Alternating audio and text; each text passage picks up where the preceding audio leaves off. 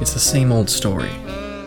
It's been a long day at the job, or maybe it's just starting to feel long, and you feel that urge to stretch your legs and get a little bit of a break. You walk down the street, or maybe you get behind the wheel of your car, and you feel the weight begin to lift.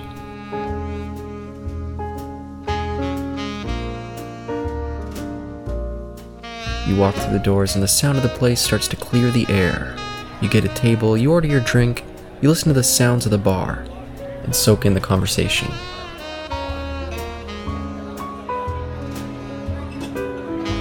Welcome to the TNE Speakeasy with your hosts, Caleb and Eric.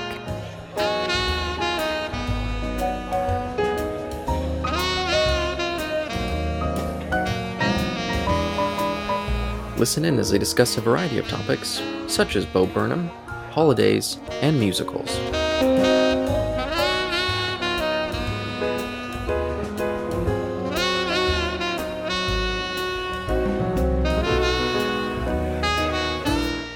There's something else I wanted to mention. Um, I was going to mention it to both you and Sean when we both met up again, but last time I talked to him, it was just me and him, and so I already laid it out on him. But I couldn't tell if it's just because he was disinterested or because he was too drunk at the time. he didn't have too much reaction one way or the other. Um, but so prior to this week, I had been obsessed with something for about two weeks, and I and I and I'll tell you what it is. But I got so obsessed with it that I wasn't watching anything else, like other series or movies, or other YouTube channels I usually watch. I was just everything I was watching was on the same subject because I just fell down a rabbit hole um, about three weeks ago. Pro wrestling? And- no. So, how familiar are you with Bo Burnham? Not even in the slightest. I've heard the name. I think I've seen something that he was in. I have a friend of mine who wanted to go see that movie with me, and, and she's a big fan of his, I guess. So, And it's funny because when I mentioned the name to Sean, he was like, "Oh yeah," like he totally knew Bo Burnham's like acting, directing bona fides, and I thought it was so funny because I completely forgot he has that aspect of his career, and so because when Sean was like, "Oh yeah, I know that guy," he was in that one movie that came out this year, and he directed Eighth Grade, and I was like, "Oh, shit, Oh. you're right," but that's not even why I brought him up. Hmm. I forgot that the dude is multifaceted like that. um, so so Bo Burnham, I was kind of familiar with him before, um, because it must have been circa 2013, 2014 or something. Uh, me and my sister were hanging out, and she likes to watch, you know, comedy specials every now and then. And I think you and I have talked about like stand-up comedians before. Like generally, we don't find them that entertaining or funny, right? yeah, at least for me, I, I'm not sure about you, but There's certain ones. There's certain ones that will catch my attention, but generally, I'll be like, ugh. Uh, uh, so anyway, back in 2013, 2014, like I said, she has a habit of putting these things on, and usually I'm like, okay, I guess I'll watch. I probably won't think it's that funny. And she had put on this guy Bo Burnham, and I was like, the heck is this? Because this guy is very non-standard as far as comedians go. Hmm. And it, and I like the more we were watching, I was like, wait, this guy's different. First of all, number two, he's really smart. Like you can tell through the humor. Like this guy is like high functioning, like intelligent. Uh, and anyway, whatever. That was I, I didn't think too much ever about that again because that happened like several years ago. Uh, so he released a Netflix special that came out like in June of this year. And he hadn't done anything with comedy for like five years prior to this. So people who were longtime fans of his, it was like a big deal that he was coming out with his like first special or anything in five years. Oh, also about him, he's 31 now, but he first became famous when he was quite young because back when YouTube was very brand new, he became YouTube famous like in 2008 when he was still a teenager living in his parents' house. So he was pretty young, and he became YouTube famous before that was a thing. And that's what kicked off his whole career because of the silly. Oh, and here's the other thing. So he's definitely a musician and a songwriter, but also a comedian. Um, and he's been doing it since he was a teenager, and he has made these silly videos that are really good um, for a kid to make, and that's what got him noticed, and that's how he had like a uh, like a legitimate career in comedy, etc. Um, but he's self-made, I guess you could say. Anyway, so he comes out with this special, and I didn't even notice when it came out at first. So, about four weeks ago, I'm just randomly going through TikToks. The horrible exercise of just you just like swipe, swipe, like you just keep swiping to whatever you know gets your attention. Uh, and some random TikTok got my attention. And it's about some girl talking, telling a story about how she met a guy on um, what do you call it?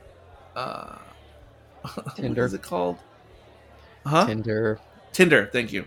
I was thinking Tumblr, but she met a random guy on Tinder, and uh, she barely knew him a week. He invited her to trip on Mex- to go to Mexico. Oh, They wow. went to Mexico, had an amazing time, and this is all being told through her TikTok, and you can see little photos and to show like what she's talking about. They go to Mexico, have a great time, come back home, and she calls him, and he's like, "Yeah, I'm good." Like, you know, and that's what the whole little TikTok was about. Um, so that was a little bit interesting. But what more caught my attention was the song playing in the background. And I didn't know what it was. And I was like, what is this song? And why is this song catching my attention? And why is it drawing me in? Because it sounds kind of weird, but it sounds like enticing at the same time. And I had to use uh, um, Shazam to figure and it said it's a song called "All Eyes on Me" by Bo Burnham, and I was like, or Burnham, and I was like, hmm. And so I was watching the YouTube video of it, and that just like pulled me even more, like to get obsessed with the song, and and still the same feeling, like this song is weird. It sounds like it allures you, like a pop song, like it pulls you in, Hmm. but it's it also makes you feel uncomfortable, and it's very disconcerting at the same time. But I don't know why so I'm just I'm just like watching this thing like a like a moth to a flame, not understanding why I'm so drawn to it. and when you watch on YouTube, it's like this is part of his new Netflix special, and I had to I had to figure it out. And I started watching reaction videos. I started watching his other songs from the special, and I started realizing because again, he, this, okay, this guy's a genius, and just in his songwriting. Uh, he does, he does a lot of wordplay and a lot of silliness, but all his humor is like multi-layered. It- um, there's always a reason why it's funny on its surface, and then when you think about it deeper, it's funny on another level. That's how all his comedy works, and that's how his comedy music works. But this song is different. It doesn't sound like his typical stuff. It sounds kind of dark and foreboding, and welcoming at the same time. This "All Eyes on Me" song. Um, so eventually, I just watched the whole damn special and this special uh, it's like 90 minutes long. He did the entire thing himself. I know there's a lot of musicians who make albums on their own but this is more than just making an album because he made all the music. Of course he wrote all the lyrics. He sings it. He performs it. So he made all the music. Got it. But he shot the entire thing. He lit the entire thing he edited the entire it's a complete one-man operation. And aside from the music being stellar and interesting and funny the sh- the shot the shooting of it the lighting the direction the cinematography is out of this fucking world for a home project a self a one person home project. It's insanely good. And I was just so mesmerized by it because how could one person do it all? Like, it is a ridiculous achievement. And I was telling Sean, like, uh, although it did have a brief theatrical run, this thing should have had like a standard theatrical run. I would love to see it at the movies. Was Um, that was that this year? it came out in June. Oh, that's funny. Yeah, I was actually gonna go see that, but I was just like, eh, I'd rather go see Pig. And so we went to go see that instead. No, you made a huge mistake. Made a huge mistake. Um, but it's something that should be seen theatrically. I think it's an amazing achievement on so many levels. He does biting satirical comedy. Like he has this knack of putting his finger on the zeitgeist at any given time. Uh, and so for for now, 2020, 2021, you can just imagine what he gets into. And he, he's just he's so good at like I guess I don't even he, he transcends so many um descriptions it's hard to like nail him down. Because he's like a he's like a political satirist commentator but it's not but that's it's not just political it's everything. It's just like the current world we live in um at least as westerners he hits everything whether it's cancel culture or or um, being a privileged white person or a lot of stuff. Hmm. Um, and then another thing that was just a weird factoid. So this thing came out in June. Uh, so it's been out for a while. But there was breaking news, so to speak, like two weeks ago, that that they were reporting on the internet, uh, on the news, like for no reason. This is an afterthought uh, all the news reports two weeks ago were saying, um, "Oh, by the way, you know that Bo Burnham special? Yeah, the one he because he he shot the whole thing in one room. Um, they're like, oh, by the way, like you'll never guess where he shot it, like the location. Um, it just happens to be the house from the original Nightmare on Elm Street, and that's random. that that has no direct connection at all to the special but it's just like and it's not like they, they didn't advertise it. It just came out like six months later. Oh by the way this was shot in that house. And it was just just a weird weird afterthought a weird epilogue to the whole thing. It's funny. yeah. But i highly recommend it. I i don't think sean would ever watch it. He's not into stuff that's musical very much. I don't even know if you are but um i just think it's it's a crazy achievement um, musically, but also visually. And and Bo insane because uh, every little lyric he puts in any of his songs, he's always very like he chooses words for a reason. Like he doesn't, you know. Well, visually, the way he sets up his camera, he's like Wes Anderson or Kubrick in a way. Everything like he places everything like there's a reason why he chooses these camera angles and why he places things a certain kind of way and like i don't know it's weird to say it has like art direction because it, it's shot like in a documentary like style but but it's not really a documentary Yeah, I would describe Eighth Grade as kind of like that. Did you see that movie? I did but i didn't realize it was bo burnham when i watched it otherwise i would have taken it a lot more seriously Yeah, I didn't. I wouldn't have known who he was. Yeah, so but, but I just appreciated it for being a really quality movie and had a real sense of realism to it. And it, it did have that documentary kind of sense to it, so I could see that. And it's weird because he's, he's never made a movie before. Uh, if you watch his previous specials, he he definitely has a background in like theater, and he's definitely studied and done that craft before, like putting on a stage production.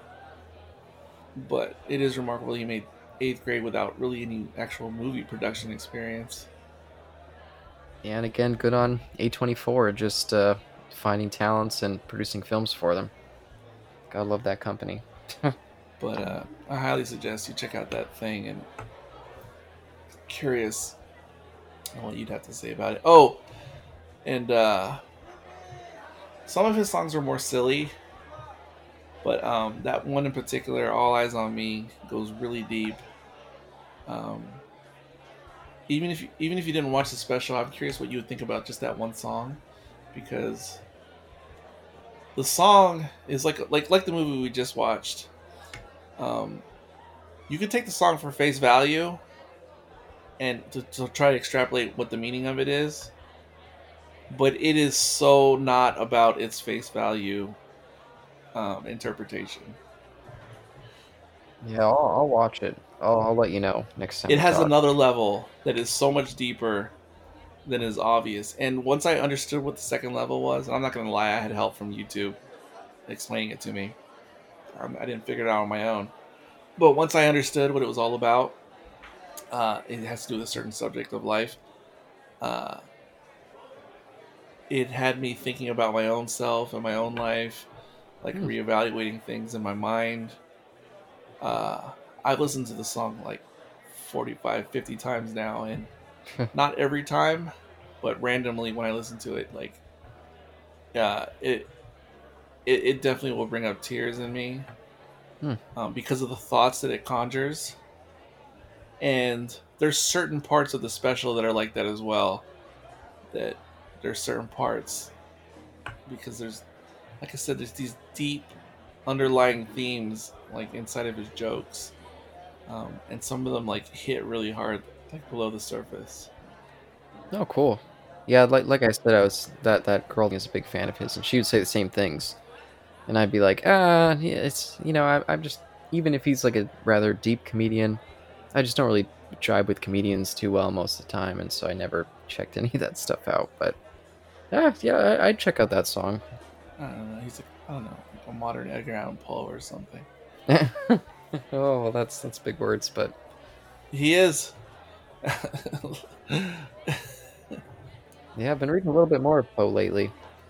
I haven't touched my big uh, Poe collection in years, but I, for whatever reason, I popped it out this Halloween. Because I was never much into poetry, but I always like Poe's poetry, so I was reading some of that this Halloween. But Do you know the band Tool? uh, I listened to a little bit of Tool many, many years ago, but I haven't listened to it since. Sure. And you know the lead singer Maynard. Uh, I don't even remember his name, but I believe his name is Maynard.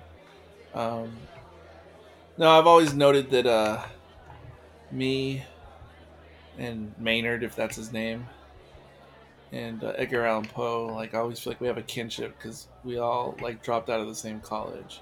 oh, really? So I feel like funny. we have a connection like that. Oh, that's cool.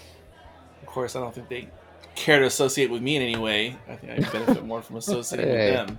But Hey, come on! If they listen to your podcast, there you go. I'm sure they're Star Trek fans. Poe, I'm sure he loved it. I have a kinship to those two in some weird way because I feel like I like to think that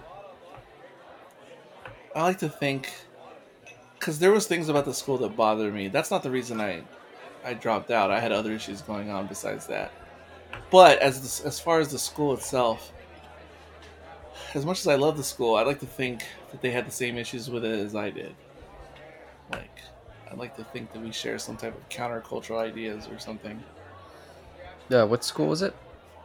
Um, it's, it's West Point. Oh, okay. That's interesting. What, what were your problems? Just out of curiosity. Oh god, it's it's something I've had that not only there and other places in my life where if you ever like hear people talk about like the right side or left side, whether it means politics or it means right or left side of the brain, Hmm. either way, I've always been a person who's very much right and left.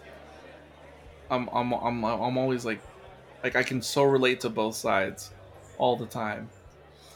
Meaning I can I can always relate to structure and tradition as much as I can relate to um, innovation and progress. You know what I mean? Hmm. Like and creativity. Like I can I'm always both at the same time and it's an issue. It's kind of like Spock being half human, half Vulcan. Um, and so th- there's a part of me that is very traditionalist in many ways like like the old ways are the good ways there's a reason why we do things the old ways you shouldn't just discard the old ways um because there's inherent value but then there's another side of me who is very rebellious and very like fuck the man or fuck like if something says this is the way it has to be there's always a part of me that says it doesn't have to always be that way. Mm. See, this is weird because I exist in both worlds at the same time all the time. Yeah, that's funny. I'm definitely more on the other side. I've always been like, I've never understood tradition. I've Oh, never I understood do. holding on to old. Because most of the time, like, people don't even realize why they continue to do the things they've always done. No, They that's very true. They've always done it, and that makes no sense to me at all. So, I think that's something in human biology as to why that happens. But you're absolutely right about that. Um, uh, but but I'm I'm both. I'm so both. And so with a place like West Point, there's a part of me that like loves the, tr- the tradition and loves like looking at all the old alumni and and the, like the famous graduates and the history and blah blah blah. And like a lot of other old colleges, uh, there's all these goddamn traditions you know they've been going on 100 years or whatever and some of them are super stupid but whatever um uh so i like that part but at the same and so the way they teach us stuff whatever they're teaching us it's like this is the way you do it and this is the way you learn it and this is what you're supposed to take away and this is what you're Mhm. supposed to know and this is the lesson that you're supposed to learn. And i always would have ideas like but is that all there is? Um or are there other ways or other are there other ways to think outside the box?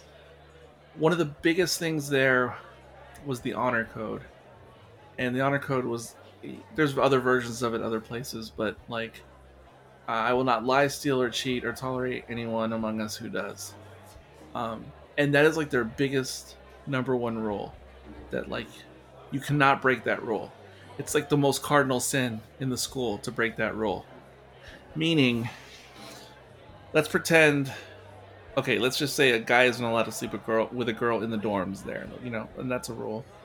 Uh, and, um, but let's say you do sneak into a girl's room, uh, have relations with her, and get caught later. Okay, you'll get in a lot of trouble, no doubt but you probably won't get expelled. But you'll get in a lot of trouble, and you'll serve out your sentence some kind of stupid way. Okay, fine. But if you get caught in a lie, um, let's see, uh, what could be a lie? Shit, I'm trying, but I'm trying to think of a low grade lie. Um. yeah, I'm trying to think of one too, and now I can't think of anything. I can think of some crazy ones, but I'm, I'm not looking for a crazy one. I'm trying to think of one that's not that serious. Oh, I couldn't finish my homework because uh, a dog ate it. I don't know. Okay, let's not go with a lie. Let's just go with cheating. sure. that one's easier. So, you're taking a test of some kind, and you literally have the answers, or you're giving the answers ahead of time, and it's discovered. Okay, if that can if that can all be proven true, um, oh, you're get you're getting expelled more than likely, or not expelled. I mean, you're getting kicked out of school. Hmm. Um, just because it falls under that heading of cheating or lying. Um, other examples are, um, let's say you, because we're college age, you go out and get a rental car, and you're out uh, on because we have to have like a weekend pass to be able to go out off campus on the weekends. Let's Oh, say you're out on the weekend in a rental car, you get busted for a DUI, get arrested, and eventually released back to school. Again, you're gonna get in a shit ton of trouble for this, Yeah, fair enough. but not necessarily expelled. Now, if the law says that um if the law says that you have to be 21 in order to have a rental car and you were 20 and you used a fake ID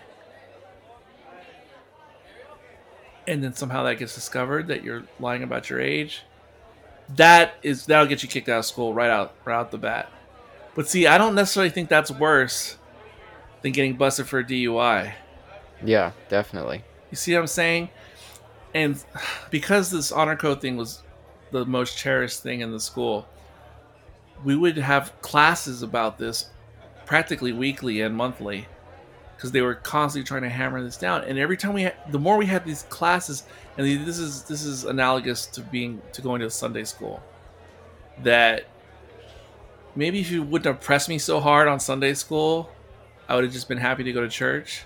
But because you kept forcing it, that's this is what happened to me in my middle school years.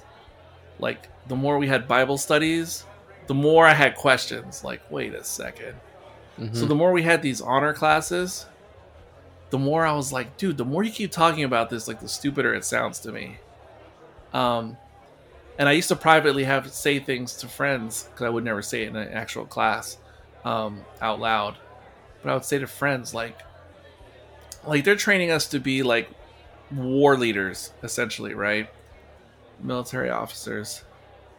And I was like, like when you go to war, like isn't it all about camouflage and subterfuge and like hmm. tricking the enemy and lying and like so how do you have both so like honor only counts when you're dealing with your friends and countrymen but in war does that just all go out the window but no no there there is certain honor in war as you see in movies and stuff like with prisoners and stuff and treatment of prisoners but then there's not in other like it doesn't make any sense and i just never Wow. wanted to bring those things up because because that would be rocking the boat Yeah, I would think you never never lie to the people in charge. That's what they're trying to teach you. and also most of the teachers and professors um or not, i don't know if it's most but many in west point you know they're all like alumni themselves you know? Mm. and some of those professors seemed like uniquely brilliant to me or like very smart respectable people like people who impressed me with their intelligence some of them. But others and many did not impress me in any way. They just seemed to me like drones like they just toe the party line not particularly bright to me like they were good in school they were good in college but they don't seem actually intelligent to me Mm. and that's how I felt a lot about a lot of my classmates. I had another issue, which was I was part of the small percentage of, of the student body who came from a working class background, whereas I don't know, 70 75% of the student body comes from a very upper crust privileged background. And I used to think about that all the time, um, like with my friends and classmates because I never ever felt like I wanted to be close to the the kids with the rich background.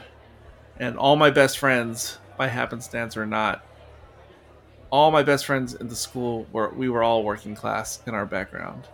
Those like the only guys I could connect with. I could never fully connect with the uh, the elites, so to speak. That's fair. I could be friends with them, but they just their stories of their life were just like so alien to me. But anyway, yeah, st- stuff like that. And I don't know, I don't know why I'm so like that. I'm so left and right, traditional and progressive. Like I'm I'm so both parts. It's weird. I've always had a those kind of older school schools. I always felt like existed to kind of brainwash people into living a very particular perspective. So it's it's a good compliment to you that you didn't uh, No, but fall into that. you're right about that. But I think I think all schools do that, not just the old establishment ones. That, that's fair. That's fair. I feel that way. I feel that way about the whole, um, at least the American public school system. Um, it's all designed like because so everyone who's a teacher in the American pub or vir- virtually everyone who's a teacher in the Ameri- American public school system, there's there's two things that most of them share in common with each other, which is they almost all do did good in public school when they Mm. were kids, um, and did good in college. Um, that's one thing, and the other thing is they all opted into a profession which is not about competition, and so almost all the teachers are coming from that same point of view. So, if all the teachers did good in school and in college, then their teaching style is just going to perpetuate what they learned, right? hmm And see, I was always the kind of kid who the system does not work for me because I have a different style of learning or whatever that is. And so I oftentimes clash with my teachers. I don't mean argue, but I mean we just didn't get along um, because they're traditionalists as far as how that system works. Um, and every once in a while, I met a teacher who was completely wacky, and those were usually the cool ones. but those those ones are few and far between. Um, so I'm just saying they're they're toeing the party line as well. They're just carrying the tradition um, over and over, and that's not innovation. That's like stagnation, and it only plays well to other people who succeed in that environment, and it's not so good for people who don't succeed in that environment, or at least the way they've constructed it. Yeah, I remember I had this one English teacher, and I was telling her, "Oh, like I've I've considered like once I'm done school, like maybe I'll get into teaching. I love literature. Maybe it'd be fun to teach literature literature course." And she was like, "Don't do it. It's completely soul crushing. You're not really teaching. You're teaching from a very particular perspective. You're forced to just teach from tests." And personally, she was like, I haven't really had any fulfillment from it because I don't feel like I can actually construct my own classes. I'm just kind of forced to follow the government line. And so that always kind of painted a particular picture of teachers for me. Yeah, and I think that's true to an extent, what, what she said. And there's definitely a lot, I see a lot of teachers who do exactly what she said. But there's the crazy ones I've met, and it seems like they just did whatever the fuck they wanted. and for some reason they got away with it. Um, a few teachers like that. Uh, yeah, I even had one at West Point. Oh, that's cool. My philosophy teacher, and he and, and, he was a and he was an army officer, army grad. I mean, he's a company man, so to speak. But we went in there on day one of class, and he told us, or I mean, he gave us like a test that was like a general broad overview of psychology. Uh, not psychology, um, philosophy 101. Just he said it was just a test to gauge where you're at, because you you'll know some of it, you won't know some of it, you know. And so we did that. And then on day two and almost all the other days of the class that semester, we just came to class, and this is still in the days of VHS um, in classrooms, and uh, he would just roll out a TV, and he would play the most recent SmackDown or Monday Night Raw, Monday Night Raw that had aired on television. Oh, rock and roll! and we would watch awesome. that the whole uh, class period, and then that would be the end of class. Wow! And I was talking to my friends in the, in the dorms because they'd be like, "God damn, philosophy class!" Like, oh shit. They'd be like, "Did you do your readings on Aristotle or whatever?" And I'd be like, fuck no, we don't have readings. And they're like, what do you do? I was like, we watch wrestling. And they're like, what the fuck are you talking about? I don't know. I don't know what to say. Everyone who had my professor, we watched wrestling. Everyone else was doing the standard syllabus. I don't know wow. how to explain that. And then I remember on the last day of class, we took that same test again just to see where we were. And then I remember he he went on a little soliloquy for about 20 minutes, and then that was it. And I and I remember his soliloquy in essence. He was basically telling us he's like, "There's just one thing I want you to take away from this class," and it wasn't wrestling, by the way. He said, "There's just one thing I want you to take away from the class." He said, "He I'm gonna shorten it, but basically he was saying, you know, during peacetime, um, hmm, how did he say it? like he was basically saying you have to work at being peaceful during peacetime if you're in the military. Like you need to work on um, being like uh, like kind and civilized and the opposite of barbaric um, because he said when a war happens, like something like World War II, he said it's really easy for people to go evil and go intense, mm-hmm. like in the in the moment. Like it's really easy to go that direction, like when you have to to, to become brutal and to kill people and murder people in war. He said it's really easy to flip that switch and go that direction. but he said it's really hard to go the opposite direction. He said it's really hard if you're already bar- barbaric to become civilized and tame again, like during peacetime. Hmm. And he was like, "That's it. That's all." that was like his message, and that was it. That's interesting with the comparison with wrestling. Yeah. Obviously, I've remembered that one message, so I guess his method worked on that level. but that's it, man.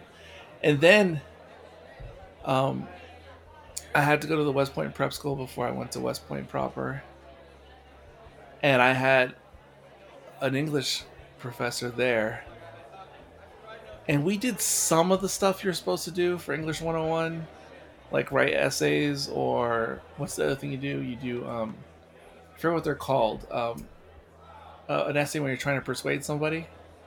no. Uh, whatever that is, that's a standard thing they teach Yeah. you in English 101. So we did some of that, and we did some of reading Newsweek magazine and, and analyzing some of the articles. Nothing crazy. But on other days, he would bring in like his VHS copy of um, like First Blood, and he would like he would like show a scene from the movie. And then he would like break it down like film school. And he did it for karate kid. And he did it for something else. And I'll, I'll never forget what he i don't know even know what the point of this was. Do you know karate kid fairly well the original movie yeah, the original one. Yeah, not so much the sequels, but okay so there's this part where it's the dance. And so he showed us this whole sequence of the movie. Um, starting with daniel's in the restroom. Mm. and what's his name? Um shit, I can't think of his name. But the blonde kid and his friends go in there and they're trying to smoke like a joint in the stall or something. And daniel realizes they're in there and he gets like the hose. You remember this? Yep. So he puts the hose in there, he turns it on, and he like runs away, right? And then uh and they there's a big chase and he's like running and eventually he he get almost gets to his apartment. But um he eventually gets to the fence of where he lives. But he but he's not he doesn't get over it. Hmm. And the guys get him and they start beating the shit out of him, the Cobra Kai guys. And he's getting the shit beat out of him. And then he's like delirious on the ground and then he like and Mr. Miyagi is like climbing the fence like stealthily. And then he like jumps down uh and he he like beats up all the Cobra Kai kids. And then he like gets Daniel and he like saves them and he's like Daniel son Daniel son and he's like are you okay? Are you okay? And he's like all beat up. And he, he said what is the last thing you remember? And he says Spider-Man and I remember the the teacher he stopped the video and he was like, "Why did he just say that? Why did he just say Spider Man?" And I remember we all said the same thing and we were all wrong. Hmm. Well, according to the teacher, because it when when Mr. Miyagi is like creeping into scene, he's like climbing on the fence. He looks kind of like Spider Man, because of the, like the way he's he's crawling or moving on his legs, and that's what we all said. We all said, "Oh, it's because Mr. Miyagi kind of looked like Spider Man before he came in and saved them." And then I remember he rewound the clip back to the beginning uh, when they're in the restroom, and uh, after Daniel like turns on the water and he's like running out of the restroom, he like runs into a, a guy in costume and it's Spider Man. Um, Oh, that's interesting. and I don't even know what that means. I mean, okay. He's like, nope, see, there's Spider Man. And I was like, okay, but that doesn't necessarily make the teacher right. it doesn't necessarily make us wrong. But it was still interesting. Yeah. it was still interesting. Which which teach what class was this again? Did you say English or English 101. English? Hmm, interesting. Yeah, that is odd. That's definitely odd. Hmm. But dude, I, that's the closest thing I've had to a film class. I've never had an actual film class before. But it was like film class. Oh, it was so great. Hey, uh, the film class. That's podcasting. Oh, but I was going to mention because you were talking about how, you know, it's so easy to switch into kind of the perverse and brutal during war times and hard to switch out of it. Yeah, yeah, yeah. Have you ever seen the film Millennium Actress? No, I never heard of that. Oh, it's an anime film. I just recently watched it going through my Criterion list. And it's also another kind of um, like a Citizen Kane where it looks at a person's life and jumps through all these different eras. And at one point, we see like some sort of war period in Japan. And there's this one really brutal kind of military guy who does some horrible things. We don't see them on screen, we just kind of hear about them. And then we see him later in life as this old, completely decrepit man, missing a leg, his eyes all fucked up. And he's like, I'm I'm on my like last years and I'm trying to make amends and it's taken me this long to finally kind of turn things around. And for whatever reason that, that scene really just kind of broke me down in, in certain ways and when you said that it just made me think about that. Cause yeah, I all those all those regrets years and years later when you could finally kind of switch back to being a regular person. scary thing to think about. Um, in that movie, uh, Black Klansman, there's a part in the movie where there's some elder black man and he's like speaking at a, a student union meeting, black meeting, uh, and he's telling the story of something that happened in 1916 in Texas, which I had not heard about before, about a lynching that happened in 1916. Um, and so I went to go wiki it. It was a real thing that happened in in Waco, Texas, in 2016. I mean, 1916. and uh, when I read about the wiki description and everything, assuming it's accurate, that was pretty brutal. I mean, it's for lack of a better term, it's like one of the most disgusting things like to read about. Mm. And I had never heard of this situation before before I saw the movie. And I was like, wow, that is that was not good. Not good what happened over there at that time. Um and then in part of the Wikipedia article it explains that at the time um, some white supremacist, white nationalist type groups or KKK, whatever, have been kind of whipped up by the movie um, Birth of a Nation that had come out mm. a few years prior to that. And I've heard of that movie, of course. Mm-hmm. And now I want to see the movie. Is it? Do you happen to know without Google? Is it gettable? Uh, I don't know if it's one of those things that. Um, maybe it's on YouTube for all I know. I believe you can get the DVD, but I don't believe there's a Blu-ray out there. But I, I have looked at for, looked for it in the past, and it was available on Amazon. But it may have been Amazon UK. I, I can't remember.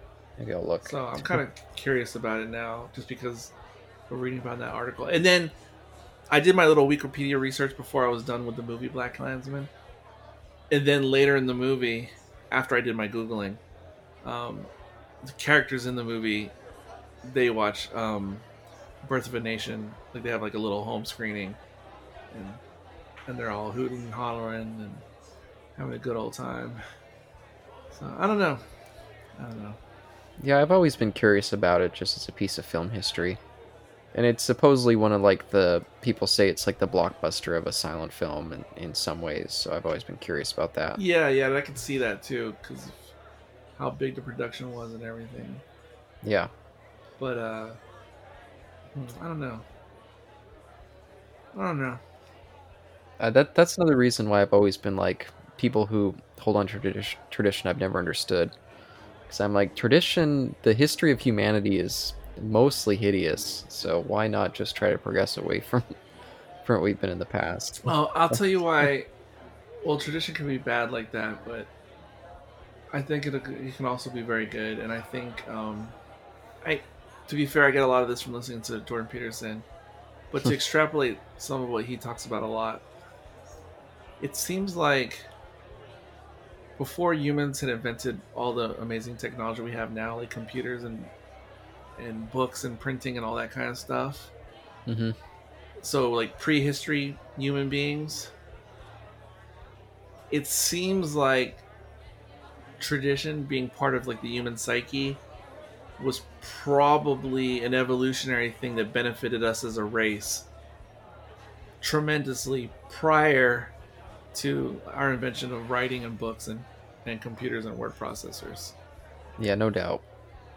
Yeah, because, and there's a reason why the most famous religious book now, uh, the Bible, um, you know, it was all we all know. It was like oh, it was all word of mouth first, and then eventually, you know, they got it written down.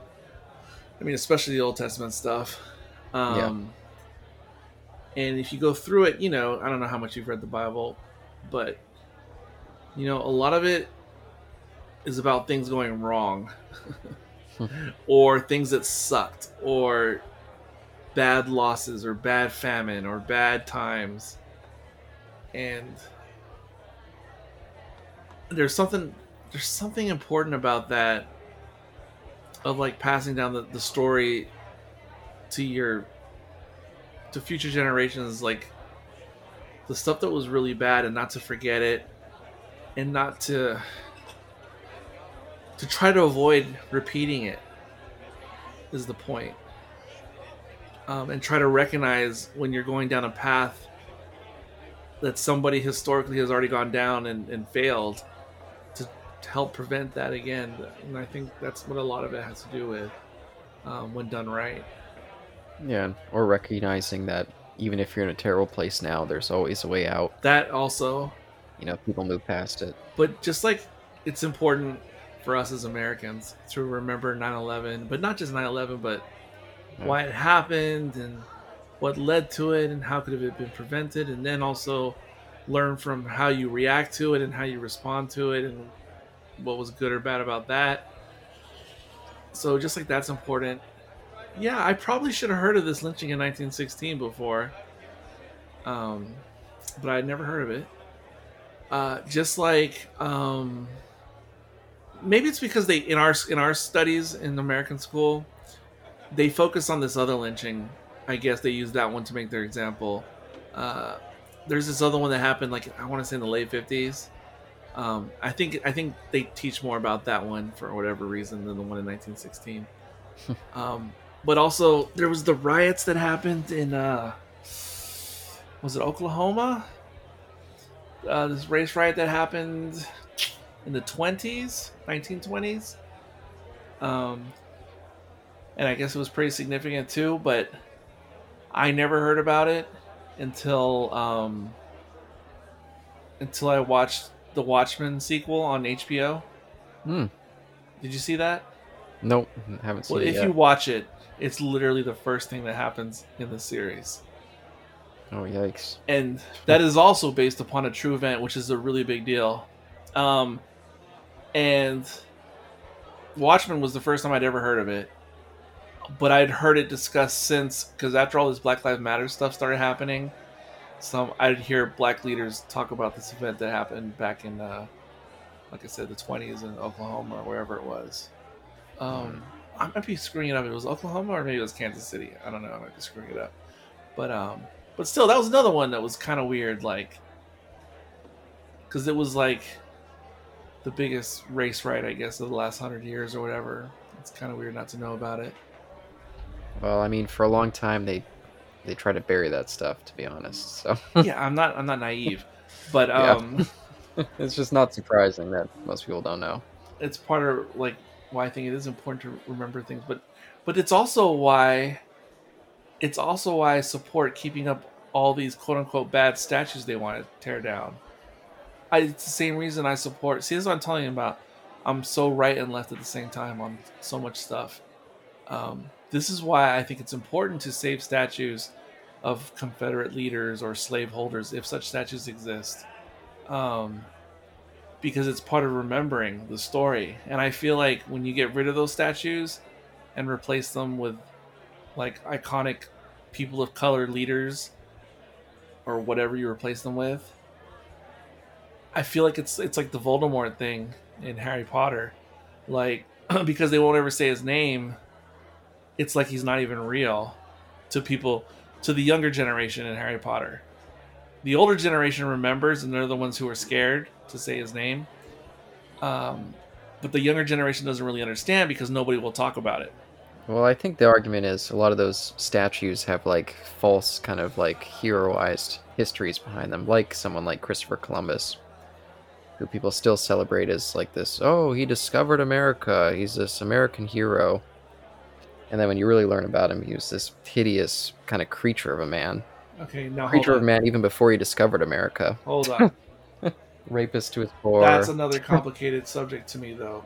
If just Christopher Columbus, Ugh. because because I was on TikTok recently. This isn't the only reason, but I'm just picking this out. That has to do with Christopher Columbus. Uh, on TikTok, there's this some guy I see on there who appears to be Native American. He's like he looks like he's in his late 30s, early 40s, and he's always like speaking some truth in his little TikToks. Uh, you know, and on Columbus Day he did one about on the subject you were just on, like, you know, we celebrate this guy, but did you know dot dot dot dot dot dot dot dot dot and some of the things he said I had never heard before. Some I was familiar with, kinda, and others I was like, "Whoa, I've never heard that. That's completely new to me." These like horrendous things, right?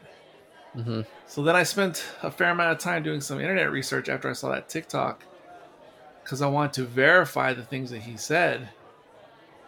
And I was able to verify some of it, but other stuff I could not verify. Now, I saw where sources said maybe this happened, maybe that happened, but that's not the way he said it in his TikTok.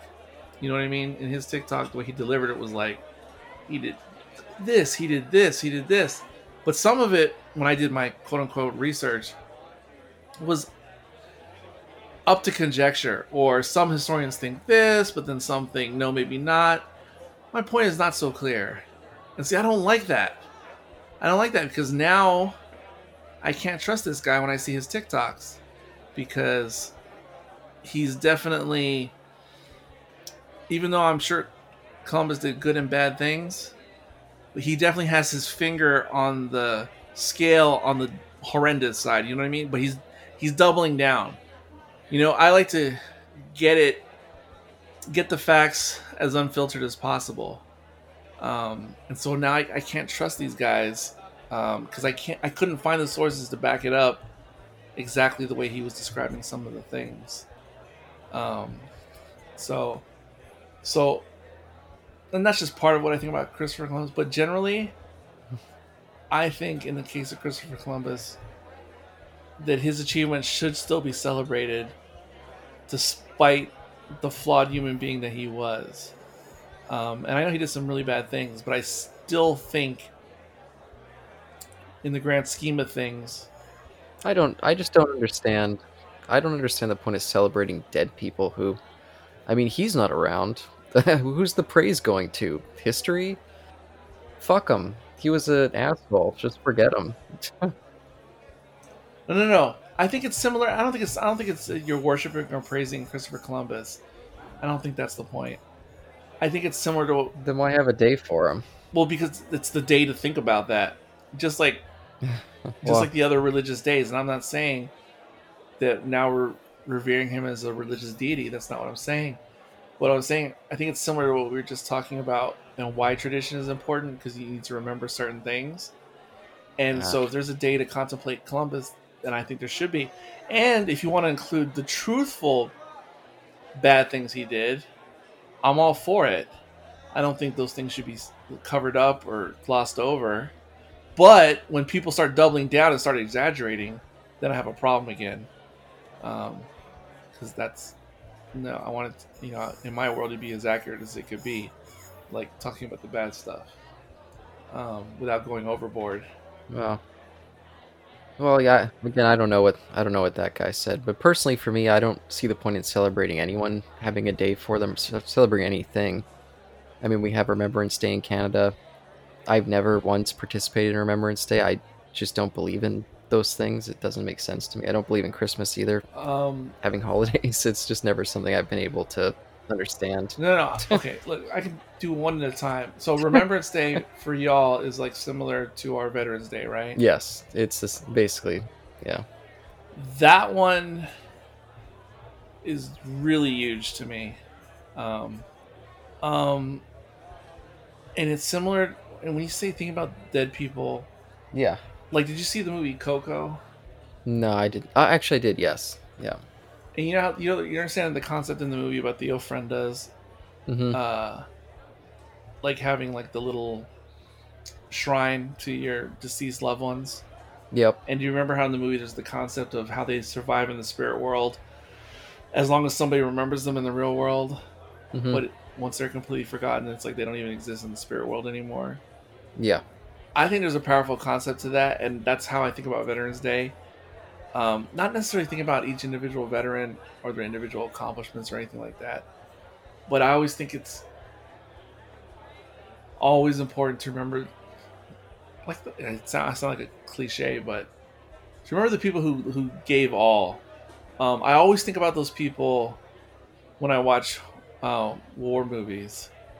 I always think about all the random people, all the random soldiers, all the random people on the beach who just died in Normandy. Like, even if they, all they did was step off the boat and then they just got shot and they just died. And, and just the masses, like, like the, not the mass graves, but I mean just picturing the battlefield and all the casualties just like laid out, hmm you know, for whatever war. I, I, I can I always think about that stuff, and that's all combined in my many thoughts on Veterans Day. Um, and then Christmas.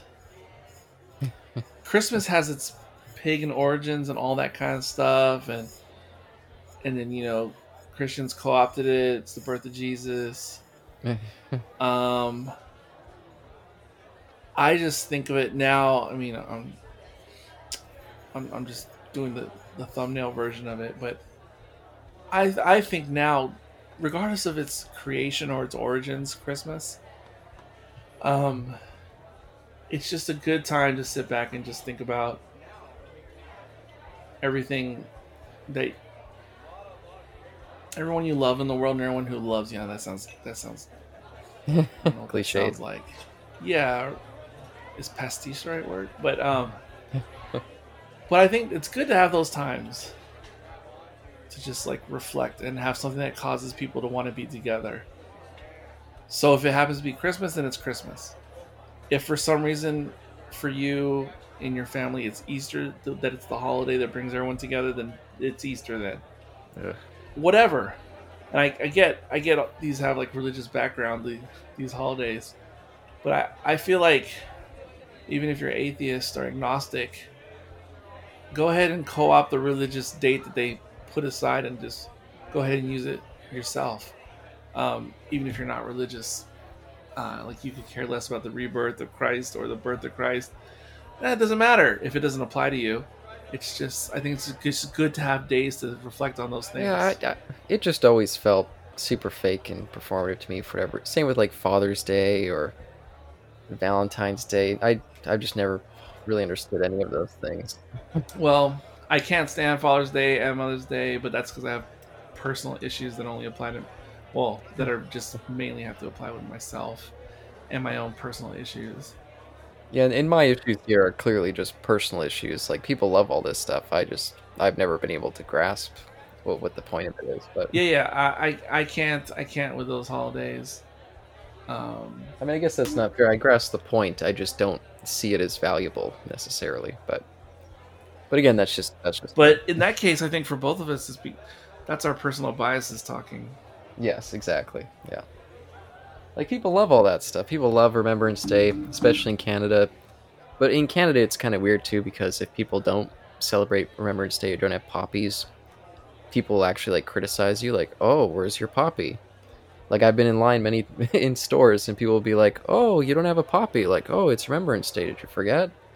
I'll be like, "Uh, okay." And it's like, "No, I didn't forget." Yeah, but see, that's me getting to another topic, which has to do with like this the stuff on social media. Like you have to be, with- you have to pick a, you have to pick a group. and You have to be in that group, whether you're in the poppy group or the no poppy group. Um, somehow it's become in the United States if you wave an American flag, somehow that means you're for Trump now, Like that's a weird thing.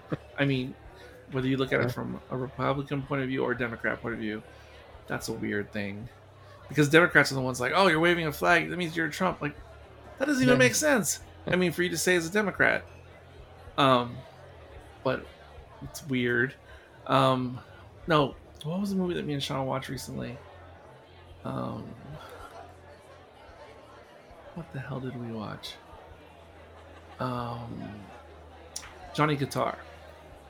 Hmm. Uh, that one of the takeaways from that movie uh, that I brought up, and it's like what we're talking about now. Uh, Johnny Guitar shows a lot about mob rule and mob mentality, Hmm. and how the mob can, when there's a mob, it can take on like a life of itself, like it's an organism. Uh, and I am so anti-mob think, whether it's on the right or the left or whatever it is. I just don't like mob think at all. Um, and that movie really highlights that. Um, and I don't care Yeah. if it's religious mob think or atheistic mob think. I just don't like any type of uniform. Oh, this is the opinion you're supposed to have on all these different subjects if you hang with us. And that's yeah, that's why I've always been against patriotism as well. I think that's one of the most insidious forms of mob think. But that's the thing. Like as I've told you about myself, I am very into patriotism and Mhm. nationalism in, to an extent, while at the same time being against like blind following without questioning. Like I told you, I'm such a both. Yeah, I've always I've always been in the camp of like there's people who like they'll be like, "Oh, you know, I hate soldiers. Soldiers are just like an arm of of the US or uh, any tor- any type of military. They're just like mindless drones." I'm like, "You really can't blame a lot of soldiers because they are genuine patriots. They think that they're supporting their country even if their country's goals are absolutely hideous." But that's why patriotism is so dangerous because if the country is like, hey, you know, this is what you need to do to support your people, this is how we protect our country, our supremacy as a country, you can talk people into doing absolutely anything. No, it's true what you're saying, but still, there's there's good examples of things and there's bad examples of things, like in war or whatever. Um, there's wars that should never have been fought. There's wars Mhm. that should not have been lost in the way they were lost. But then there was wars that I think the word just and good if you were on the quote unquote good side from from my Western point of view. um, like like what the Allies did in World War II overall, I would say was a good thing. Yeah, yeah, I, I agree. Yeah. And it took patriotism, whether that's a blunt tool object that doesn't have a brain of its own. Patriotism was a part of that. Oh, to some degree. Now, patriotism was also part of what was uh, fueling the Axis powers. I'm not going to lie. yes. The bigger part, I would say. I understand, and nationalism as well. I understand, but still, um, the patriotism, patriotism on the the quote unquote good side that won. I mean, so I think I mean, it's just like anything. I guess it could be used for good. It could be used for bad. In my opinion, it wasn't so much patriotism as much as it was global, like, hey, we have to, you know, fight for freedom. Freedom of people, not a certain Yes, but- country, but, just people. but only certain groups of people or countries either were willing and or had the capability. yes. That's the important part of the story. And I always like to point out for the U.S., there was never any real th- threat to their own freedom, and so it's a little less on the patriotism side there, as much as it was just helping, you know, global freedom, rather than because I sometimes I feel like people think like, oh, the Nazis eventually, you know, they would have got to North America too, and they would have tried to take over there, and that to me just seems like a cartoon. But Probably you're right, but who knows how things would have gone if the U.S. didn't eventually win the Pacific War? Um, because then would it have turned into a war on two fronts for the United States, with Nazis on one side if if the Japanese had started winning the war in the Pacific? And I mean, I do think it's interesting to some degree. I haven't finished the series, but um, the Man in the High Castle. mm, I think is a pretty interesting, almost like almost like a Twilight Zone Black Mirror type series. Yeah, I just tend to think Josh was in love with that show. I tend to think unless you go back super duper far, that kind of inter like traveling a- across huge oceans like that, it doesn't tend to do well for a war effort. So, in almost any regard. No, you're right. No, you're right. That's that is historically true. You're right. It's a huge barrier, but That's why I've always, whenever people try to frame it in that particular way, I kind of balk immediately. Like, come on, that seems absolutely cartoonish if you look at the real facts. it wouldn't be easy. That's for sure. But but it still could have been.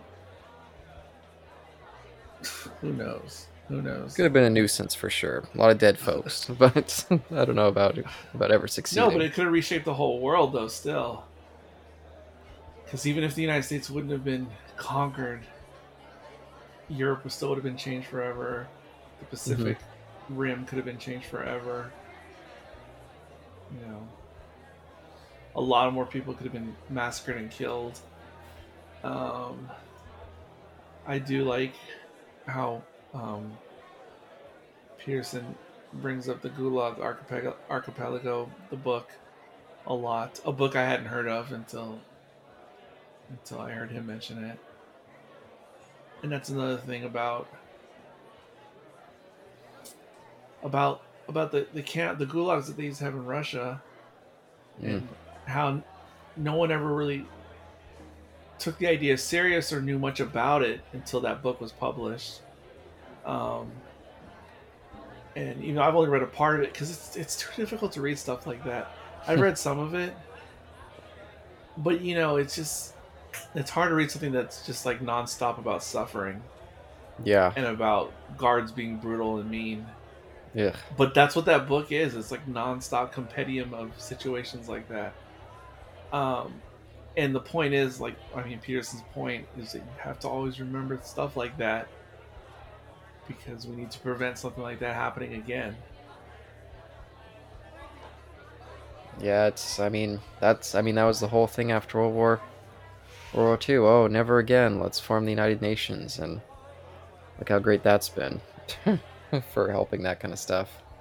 No, never again for the countries that it's convenient to do it for, but the ones that's not so convenient, ah, just fuck them.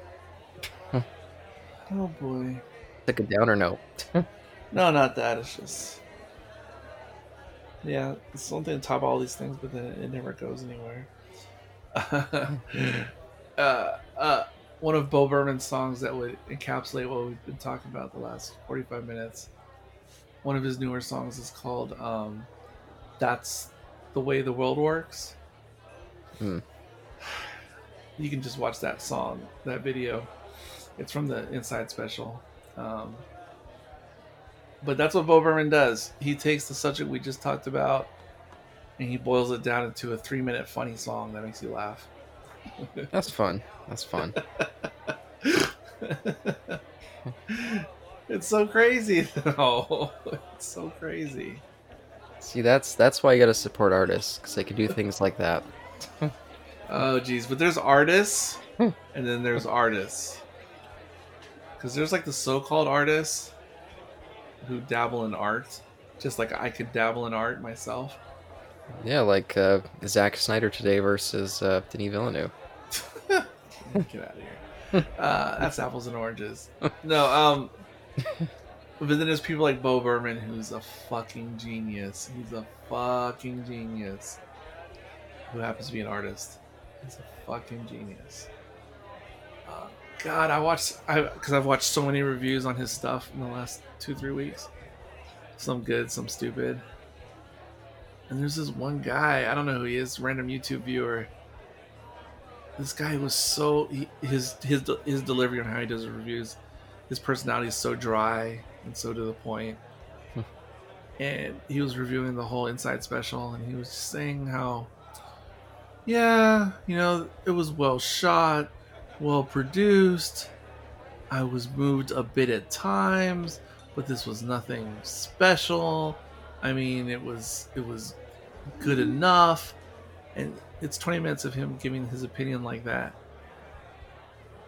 And I'm just like, how?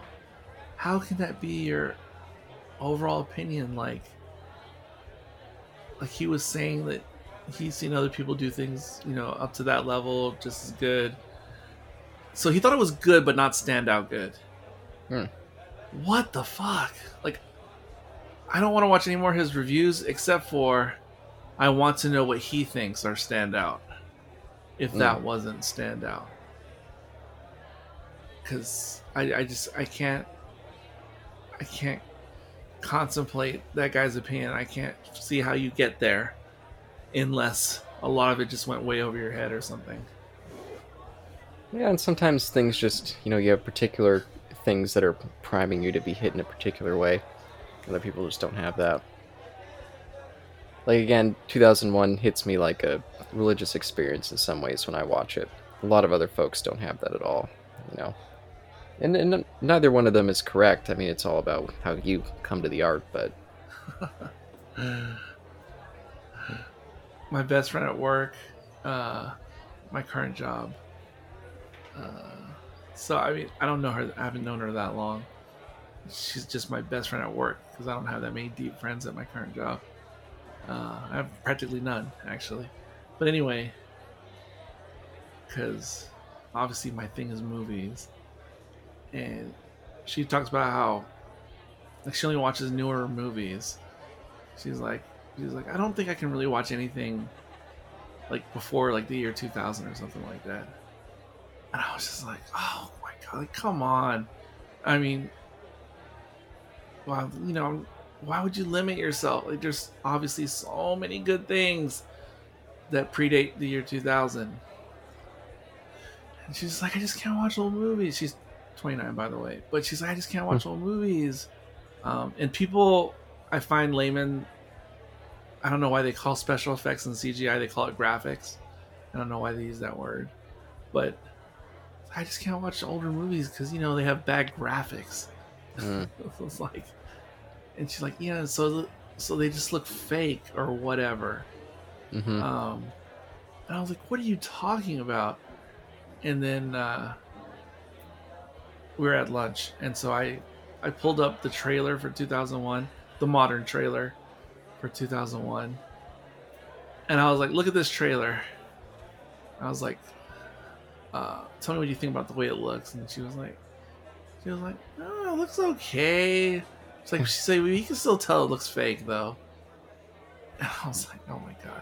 Uh, I said, uh, I said, what year do you think that movie was was made? You know, just looking at that trailer because she obviously has no idea what 2001 is. She'd never seen that in her life. I said, uh, I said, when do you think that movie came out?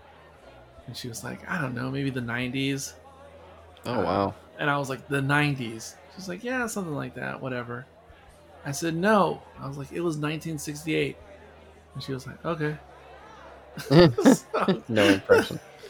no, no reaction. okay. I was like, it was 1968. She's like, yeah, okay. She's like, but it still looks fake. And I was like, oh my god. Yeah, the thing about people being like, I can't watch anything past like 2000 or the 90s, mid 90s. I, that was what I faced just all the time growing up. And I'd be like, but you guys love this crap that looks completely fake with this horrible CGI. Why can't you watch something that's made 10 years earlier? It just looks as, looks just as bad. And they'd be like, ah, it just feels older. You know, it just, I can't relate to it in the same way. And I just throw my hands up like, okay, well, I guess fair enough. I mean, what can you do at that point? But and people still go watch those MCU movies with their horrible effects and parts and completely ignore that, but yet they couldn't watch something from the, the, the mid 80s. Dude. TOS was such a joke when I was, you know, getting into it in the 80s, in the 1980s. It was always like such a joke of like like way people talk about shitty Doctor Who, like low budget shitty classic Doctor Who. Oh, Star classic TOS Star Trek was always the butt of jokes, like in America, for something that was like, like how can I watch this? Like I was getting into it in the '80s, but kids who are my age in the '80s, no, they could not get into it. It's like, no, like how can you watch this? It's so fake. like it's so cheap. That, that was like everybody's opinion back then, except for hardcore Star Trek fans. But even hardcore Star Trek fans, I think, would say it was fake looking, even though they like, like kind of like how classic Doctor Who fans are. Yeah. Yeah, I, I just never got the something being fake being a barrier to enjoy it. I mean, someone like Wes Anderson kind of lives in the artifice of making a film. Or um, there's this guy I've been watching his films recently. I don't even know how to say his name. He's like a Czech Republic director, made Alice, a little Otik, a bunch of these kind of weird films. Like they're like weird stop motion films. Uh, have you heard any of them at all, or you know what I'm talking about at all? No, I don't think so. Oh, I wish I knew how to say his name. Yeah, he, most of his movies are on the Criterion Channel, so he's out there. Jans Funkmeyer, Mayer.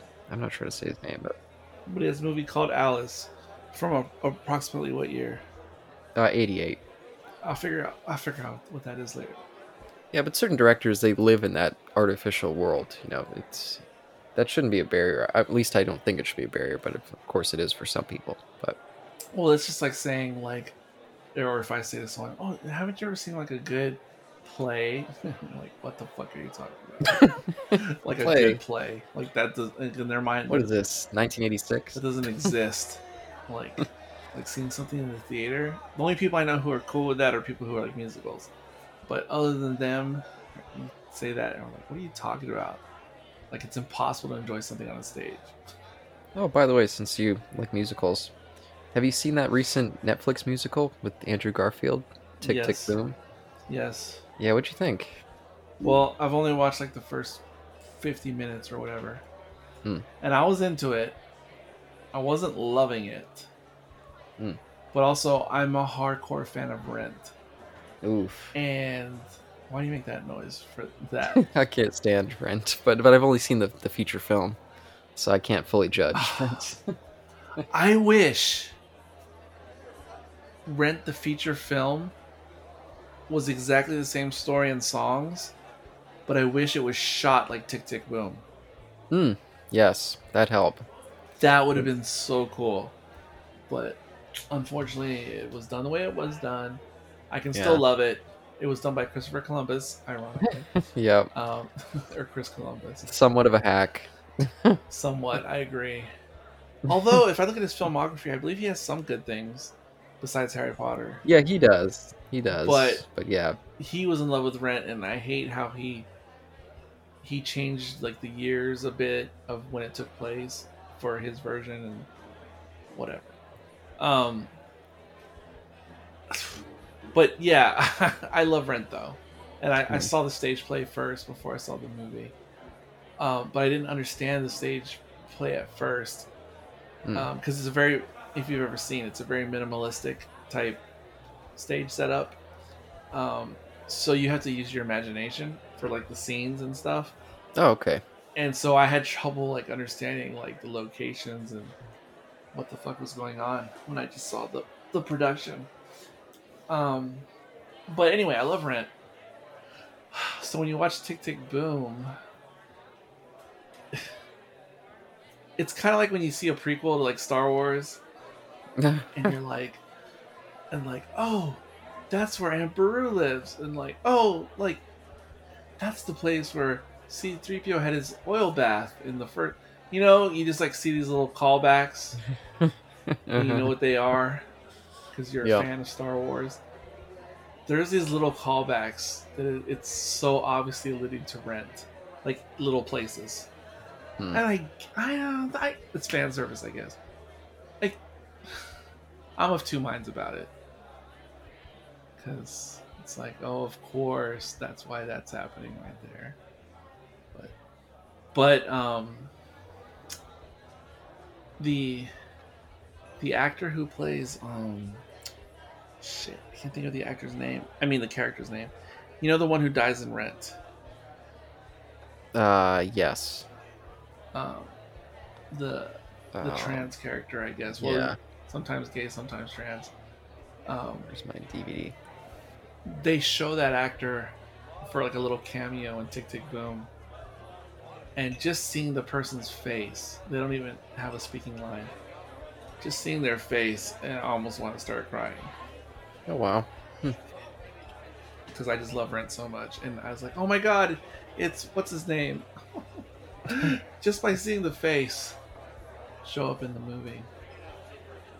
Um, but uh, yeah, I'll finish it. Uh, it seemed okay. I liked it.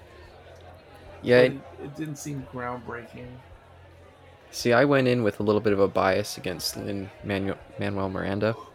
I've just, I've enjoyed the stuff that he's done, but when I see all these heaps of praise, I'm like, ah, he, I just don't see it. I, I mean, he does good work, but the praise he receives, it, it seems like he should be doing brilliant work, and I'm just like, ah, six out of No, ten. I But- do like Lin Manuel Miranda a lot. I'm biased the opposite direction. um, Hamilton is absolutely brilliant. Um, and I think Moana is a very extremely good Disney animated movie. I think it's one of the best, 3D or not. I think it's one of the best. Um, see the heights. That was my favorite one. That's interesting. Or do you mean the play, or do you mean the movie, or what do you mean? Uh, the movie.